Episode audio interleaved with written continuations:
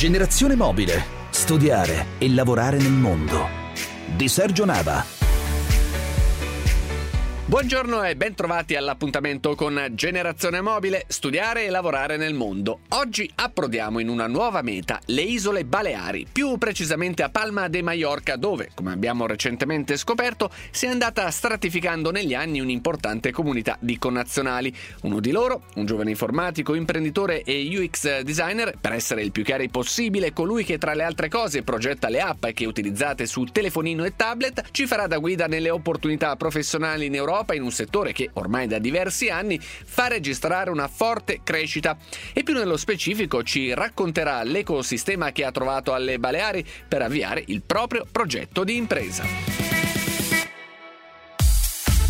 Federico Fabiani di Scambi Europei aprirà la puntata con le più recenti segnalazioni di tirocini e lavori a livello europeo e mondiale, mentre dopo il via libera toccherà ad Alessio Romeo portarvi all'interno dei trend professionali del momento a livello globale. La chiusura sarà tutta cinese, parleremo infatti di una nuova associazione di connazionali in Estremo Oriente e con un professionista italiano al lavoro a Shanghai esploreremo le opportunità di studio e lavoro in Cina, anche in tempo di pandemia. Ci trasferiamo allora al sole delle isole Baleari per cominciare la nostra terza puntata di marzo. Generazione mobile Lo spunto della settimana arriva dall'ambasciata italiana in Canada. È stato infatti bandito il premio Canada-Italia per l'innovazione 2021 con lo scopo di rafforzare i legami tra i due paesi in materia di innovazione, rivolto a esperti, ricercatori, scienziati, start-upper, creativi e innovatori italiani interessati a sviluppare progetti con partner canadesi. Tutte le informazioni e le modalità di presentazione delle domande sono disponibili sulla pagina Facebook dell'ambasciata del Canada, facebook.com slash ambasciata del Canada, scadenza per la presentazione presentazione delle domande 1 aprile 2021. Toolbox Torna oggi a farci compagnia Toolbox, il portale Scambi Europei. Ogni due settimane, come ben sapete, continuiamo a proporvi segnalazioni utili e assolutamente imprescindibili, nonché molto aggiornate su tutte le opportunità di studio, stage, lavoro e volontariato in Europa e nelle istituzioni europee. Con noi, come sempre, Federico Fabiani, fondatore di Scambi Europei. Buon pomeriggio. Queste sono le migliori offerte della settimana selezionate dalla redazione di Scambi Europei. La World Intellectual Property Organization è una delle agenzie specializzate delle Nazioni Unite, creata per incoraggiare l'attività creativa e promuovere la protezione della proprietà intellettuale nel mondo. Attualmente questa agenzia offre l'opportunità a stagisti di completare la propria esperienza educativa e di sviluppare nuove competenze professionali all'interno di un contesto internazionale. Lo stage ha una durata variabile dai 3 ai 12 mesi, a seconda che si sia eh, studenti o laureati di primo o di secondo livello e avrà luogo a Ginevra eh, o in una delle sedi esterne dell'agenzia ONU. Per i tirocini dai 3 ai 6 mesi è prevista una retribuzione mensile di 1570 franchi svizzeri, mentre per i tirocini fino ai 12 mesi è prevista una retribuzione mensile pari a 2070 franchi svizzeri. Gli ambiti dei stage sono legge, economia, statistica, amministrazione e traduzione. E per candidarsi è necessario essere studenti o laureati di primo o secondo livello, avere un'ottima padronanza dell'inglese e buone capacità informatiche e analitiche. Inoltre sarà considerato un titolo preferenziale la conoscenza di almeno una delle altre lingue ufficiali dell'agenzia, che sono arabo, cinese, francese, tedesco, giapponese, portoghese, russo o spagnolo. Dalla Svizzera ci spostiamo a New York, ma rimaniamo nell'ambito eh, delle Nazioni Unite eh, perché è stato aperto il bando 2021 eh, UN Youth Delegate Program per diventare il prossimo giovane delegato italiano eh, presso le Nazioni Unite. Si tratta di un programma volto a promuovere la partecipazione dei giovani nelle missioni diplomatiche nazionali in qualità di delegati per le questioni giovanili. L'incarico avrà una durata annuale e, e inizierà a settembre 2021 fino a settembre 2022. Per candidarsi è necessario avere un'età compresa tra i 18 e i 29 anni, un'eccellente conoscenza sia orale che scritta della lingua italiana e inglese, una buona conoscenza del diritto internazionale e del sistema ONU e preferibilmente una laurea triennale o una laurea di secondo livello in relazioni internazionali, scienze politiche o diritto internazionale. Trovate tutte le informazioni per candidarsi sul nostro sito e la scadenza per l'invio delle candidature è il 9 giugno. Torniamo in Europa e precisamente a Parigi, dove eh, l'Ocse, l'Organizzazione per la cooperazione e lo sviluppo economico, attualmente eh, sta offrendo a studenti meritevoli la possibilità di fare domanda per uno dei programmi di stage presso la propria sede nella capitale francese. L'Ocse collabora con governi nazionali, policy makers e cittadini e costituisce un centro di ricerca e di analisi unico per la condivisione di buone pratiche, eh, pareri alle amministrazioni pubbliche e definizione degli standard internazionali. Gli stage offerti in questo momento eh, riguardano vari settori che vanno dall'economia alla finanza, all'istruzione, energia e ambiente, salute, migrazione, scienze e tecnologia, turismo, risorse umane, comunicazione e traduzione. Per candidarsi è necessaria l'iscrizione ad un corso di laurea relativo appunto ai temi di lavoro dell'Ocse, ottime competenze informatiche ed analitiche, la conoscenza del pacchetto Microsoft Office, e un'ottima eh, conoscenza di almeno una delle due lingue ufficiali dell'Ocse, che sono l'inglese e il francese. È previsto un contributo alle spese di soggiorno eh, per circa 700 euro al mese e la scadenza per le candidature è il 31 agosto. Chiudiamo con un'offerta che arriva dalla FAO, l'agenzia specializzata delle Nazioni Unite per l'agricoltura e l'alimentazione, che offre eh, una serie di stage a studenti e laureati nella sua sede eh, centrale di Roma e in varie altre sedi in tutto il mondo. Anche in questo caso eh, gli stage eh, riguardano vari settori e sono rivolti a ragazzi e ragazze che non abbiano superato i 30 anni di età e che eh, eh, si stanno specializzando in un settore rilevante eh, per il, le missioni e il lavoro della FAO. Inoltre è richiesta la capacità di lavorare in team, buone capacità comunicative, la conoscenza pratica di almeno una lingua FAO tra inglese, francese, spagnolo, russo, arabo o cinese e la conoscenza di una seconda lingua che eh, sarà comunque considerata un vantaggio. È previsto un rimborso speso mensile pari a circa 700 dollari e una copertura assicurativa e sanitaria. Trovate tutte le informazioni sul nostro sito e la scadenza per le candidature è l'8 agosto. Per tutte le informazioni www.scambioeuropei.info. Il testimone. Il testimone della settimana è un giovane imprenditore informatico e UX designer 34enne, attualmente a lavoro alle isole Baleari, dopo periodi professionali tra Germania e soprattutto Irlanda. A Palma de Mallorca Luca ha portato il suo progetto d'impresa e oggi è in onda con noi a regalare consigli preziosi a tutti i giovani con una passione per la progettazione informatica. Buon pomeriggio Luca Longo. Ciao Sergio. Ti laurei all'Università di Pisa, dopodiché ti trasferisci a Dublino dove lavori come UX designer per un'azienda locale conclusa l'esperienza, per un semestre divieni freelance, con parentesi professionali tra Germania e Svizzera e infine ti sposti sei anni fa a Mallorca. Come si è evoluta da allora la tua carriera e di cosa ti occupi? Innanzitutto il mio lavoro è un lavoro che i miei genitori ancora forse non lo capiscono bene. Eh, lo UX designer è colui, spiegato facile, che progetta app e siti web quindi la progettazione non è soltanto eh, diciamo visuale, ma c'è anche uno studio dietro, colui che fa le ricerche, che capisce cosa vogliono gli utenti, eccetera, eccetera. Un po' come un architetto, quando devo fare degli esempi, che eh, quando deve costruire innanzitutto un, un, edificio deve capire se prima di tutto gli utenti sono, eh, vogliono un appartamento, o vogliono un hotel, o vogliono un ufficio, o vogliono un ristorante, quindi prima di tutto bisogna capire cosa fare, per chi farlo e poi una volta fatto questo si inizia a creare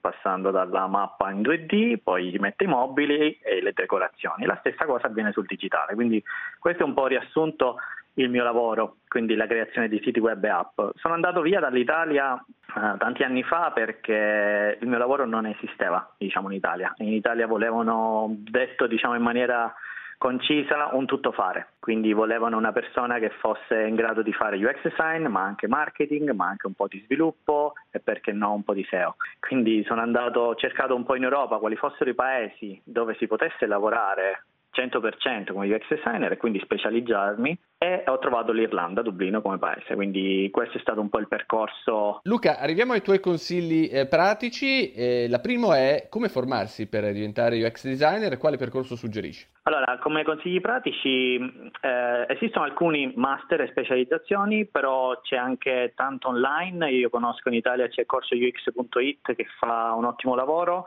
ci sono anche altri master online. Comunque si può anche imparare da soli volendo, l'importante è fare molta pratica, è un lavoro dove non si può mentire, quindi si può iniziare così, si può iniziare facendo un sito, facendo un'app, vedere come funziona, testarlo e, e confrontarsi con i clienti, quindi non è un lavoro difficilissimo a livello tecnico. Dovendo scegliere di andare all'estero a formarsi, ci sono paesi dove consigli di andare? Beh, eh, sicuramente i paesi del nord Europa hanno una formazione, più che formazione, un rispetto verso questa professione, nel senso che non vogliono che un, una persona, un dipendente faccia altri lavori.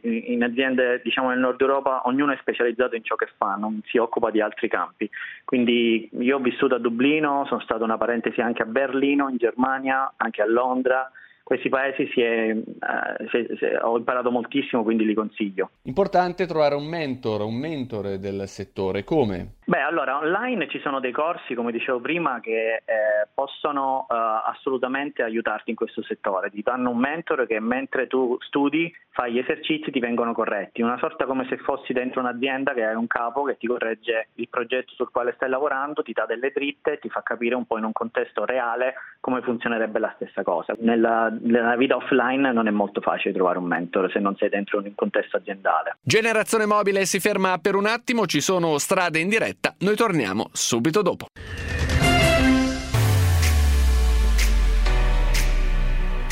Generazione mobile. Studiare e lavorare nel mondo.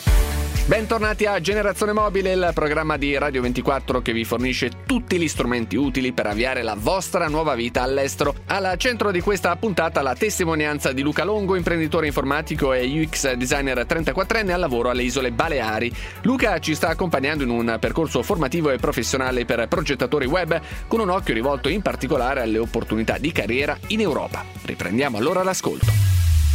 Generazione Mobile mi interessa andare un po' sui tuoi consigli per andare all'estero, per iniziare a lavorare proprio nel tuo settore. Eh, quali vantaggi innanzitutto può offrire proprio questa mossa di espatriare? Allora, i vantaggi possono essere dal punto di vista professionale molti perché all'estero, da quello che ho visto io nella mia esperienza professionale, non guardano molto alla, ai pezzi di carta che hai, quindi se non interessa molto se hai una laurea, se hai il certificato X, gli interessa ciò che sai fare. Mi hanno sempre messo davanti un quesito ogni volta che facevo dei colloqui di lavoro, mi hanno sempre messo davanti un progetto, dici come lo affronteresti, cosa faresti, fammi vedere cosa hai fatto. Ecco, se c'è qualcuno che magari è in ascolto e pensa di saper fare le cose, anche se non le può dimostrare con un certificato, sicuramente l'estero da questo punto di vista ti accelera la carriera. Poi anche dal punto di vista salario, eh, offerta diciamo, professionale è interessante perché i salari all'estero nel mio lavoro sono abbastanza alti.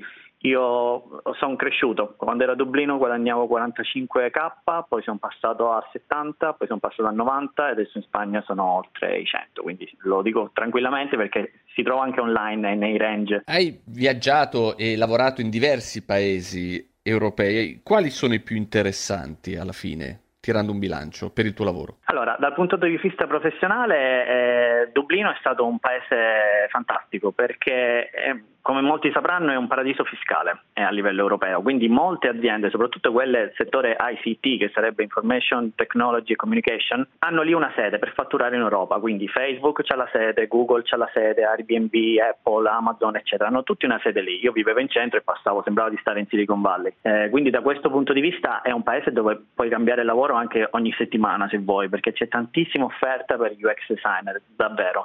Eh, anche Londra è messa molto bene e molto simile. Poi ci sono le, le, altre capitali. Ovviamente nelle capitali ci sono i grossi business, le grosse imprese che mettono una sede, quindi magari Barcellona, eh, Madrid, Berlino, Parigi, Milano e Roma in Italia.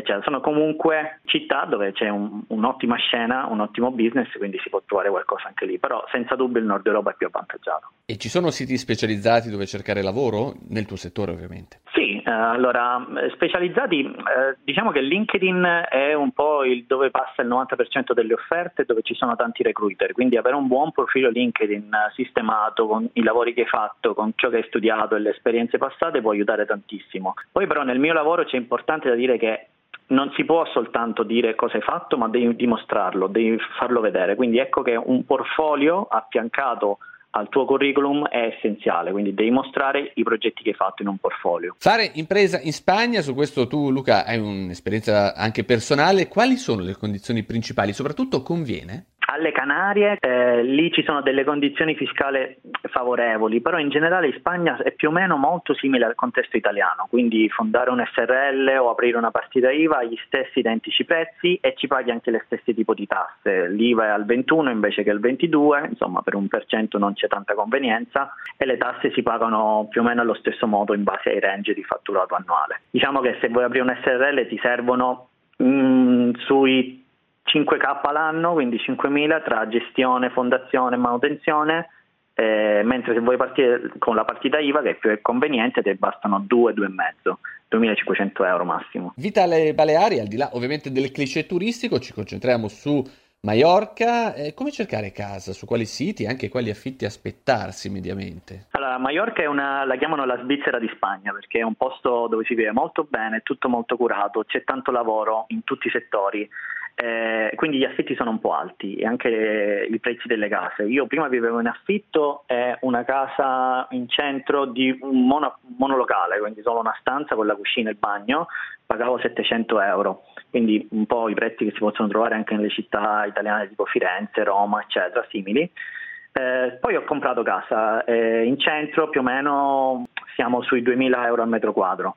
Eh, Idealista, che è un sito che c'è anche in Italia, è un'azienda spagnola in realtà, quindi soprattutto su Idealista si trovano tanto su tutto l'ambiente spagnolo e quindi anche a Mallorca si trovano prezzi, affitti, appartamenti, quindi un buon eh, posto. Poi la vita è fantastica, lo, lo sapete anche già perché Mallorca è molto famosa dal punto di vista spiagge, surf, eh, bella vita, locali e turismo. E in un flash, Luca, ti faccio solo una domanda rapida, perché tu hai incontrato una comunità anche abbastanza crescente, affollata di italiani a eh, Mallorca. Quali sono i settori dove i nostri connazionali stanno sempre più lavorando sull'isola? Beh, sicuramente il settore del turismo. Il settore del turismo diciamo ampio, quindi eh, in, Mallorca ci sono più di 3.500 hotel. Quindi se uno già parla le lingue, ha già un'esperienza in un hotel come receptionist o cameriere o aiutante o qualcosa del genere, anche a livello tecnico c'è tantissimo lavoro. E allora Luca, ringraziandoti per i tantissimi consigli molto pratici che hai dato nel corso di questa intervista, ti faccio la nostra Domanda di rito, quale primo consiglio pratico daresti a un giovane coetaneo che sta pensando a un espatrio? Beh, innanzitutto provarci, perché comunque per me è stata una delle esperienze più interessanti e più belle che ho fatto in tutta la mia vita, sia quella a Dublino che quella in Germania che quella in Spagna. Quindi provarci, andare all'estero, vivere per un po', anche se poi non si ha tutto diciamo, il programma di viverci per sempre lì, provarci, stare lì è una, un mix culturale di apprendimento incredibile, quindi questa è una, intanto una cosa che consiglio a tutti i giovani. Job Abroad. E ora spazio alla nostra rubrica Job Abroad sulle migliori opportunità di lavoro all'estero. Anche questa settimana Alessio Romeo, fondatore di Face for Job ed esperto in digital innovation e processi di HR transformation, ci porta a scoprire i trend lavorativi del momento e le migliori offerte di impiego in Europa e nel mondo. Ascoltiamo subito cosa ha da dirci. Oggi dedico il mio contributo ad un trend, o forse meglio chiamarlo movimento, che in tempo di Covid ha trovato terreno ancora più fertile rispetto a quando è partito qualche anno fa e a mio parere può consolidare consolidare e diventare una seria opportunità di lavoro da molti punti di vista, sia per chi lo pratica che per chi lo organizza. Essere digital nomads è ormai un trend, va di moda ed è forse il sogno di tutti. Ma cosa vuol dire esattamente essere nomadi digitale oggi e come si diventa lavoratore in remoto da qualsiasi parte del mondo? Innanzitutto bisogna avere un'attività che si può svolgere online. Questo non è per tutti, ma lo sta diventando sempre di più per molti, anche per mestieri ieri impensabili.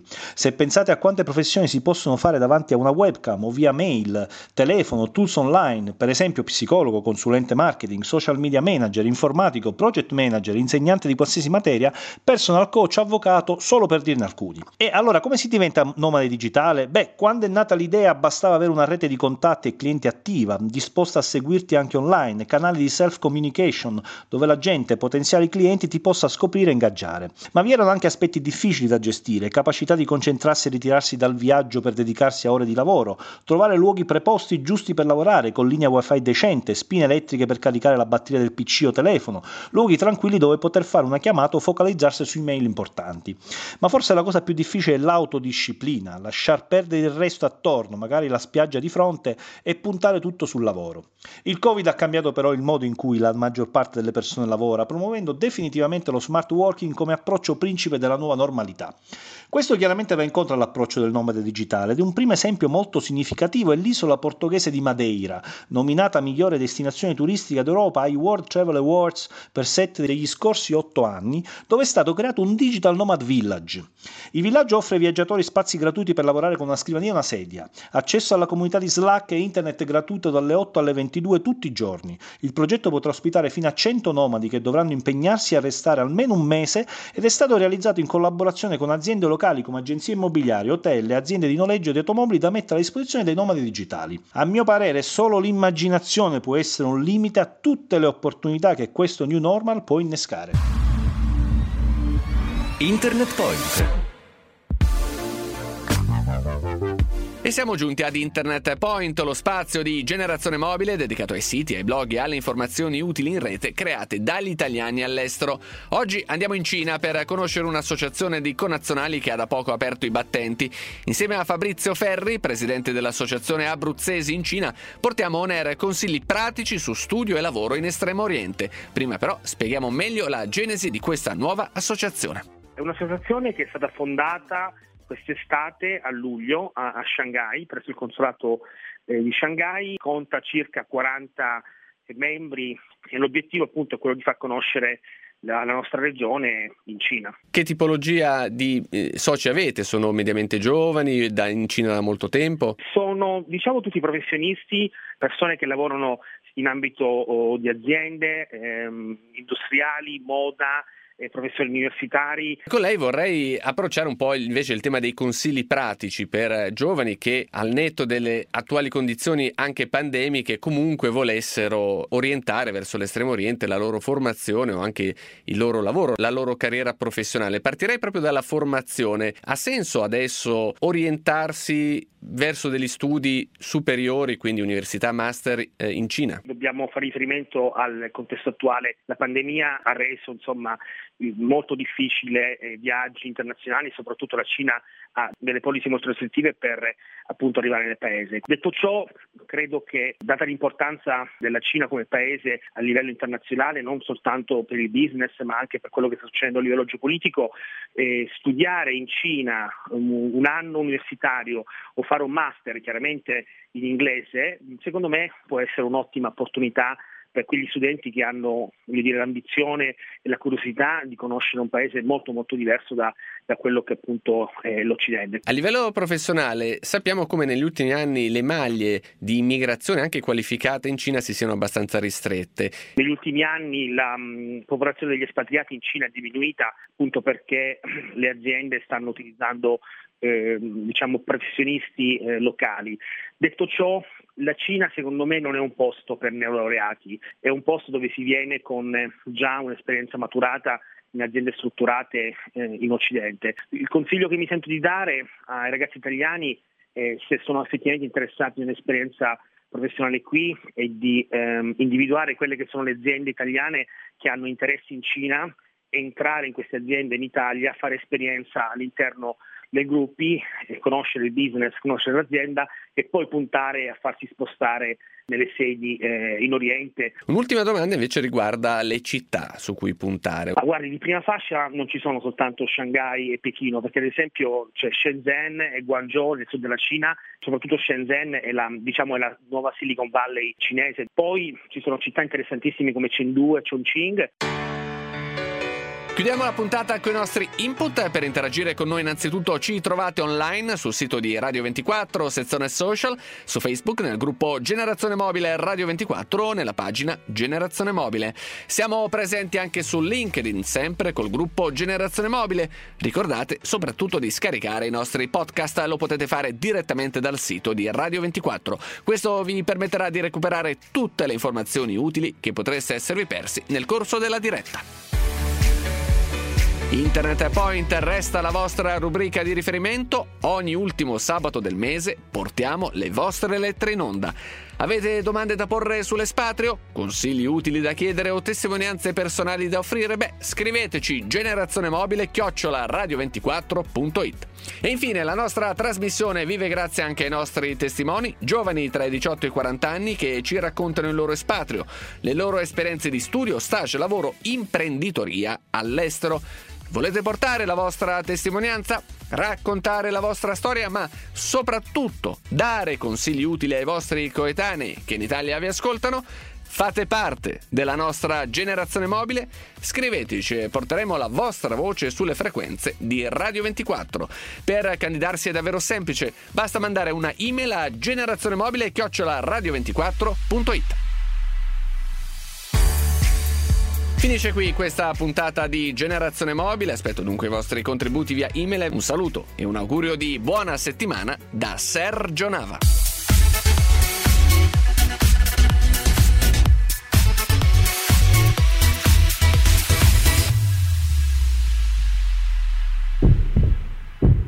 Radio 24. La passione. Si sente.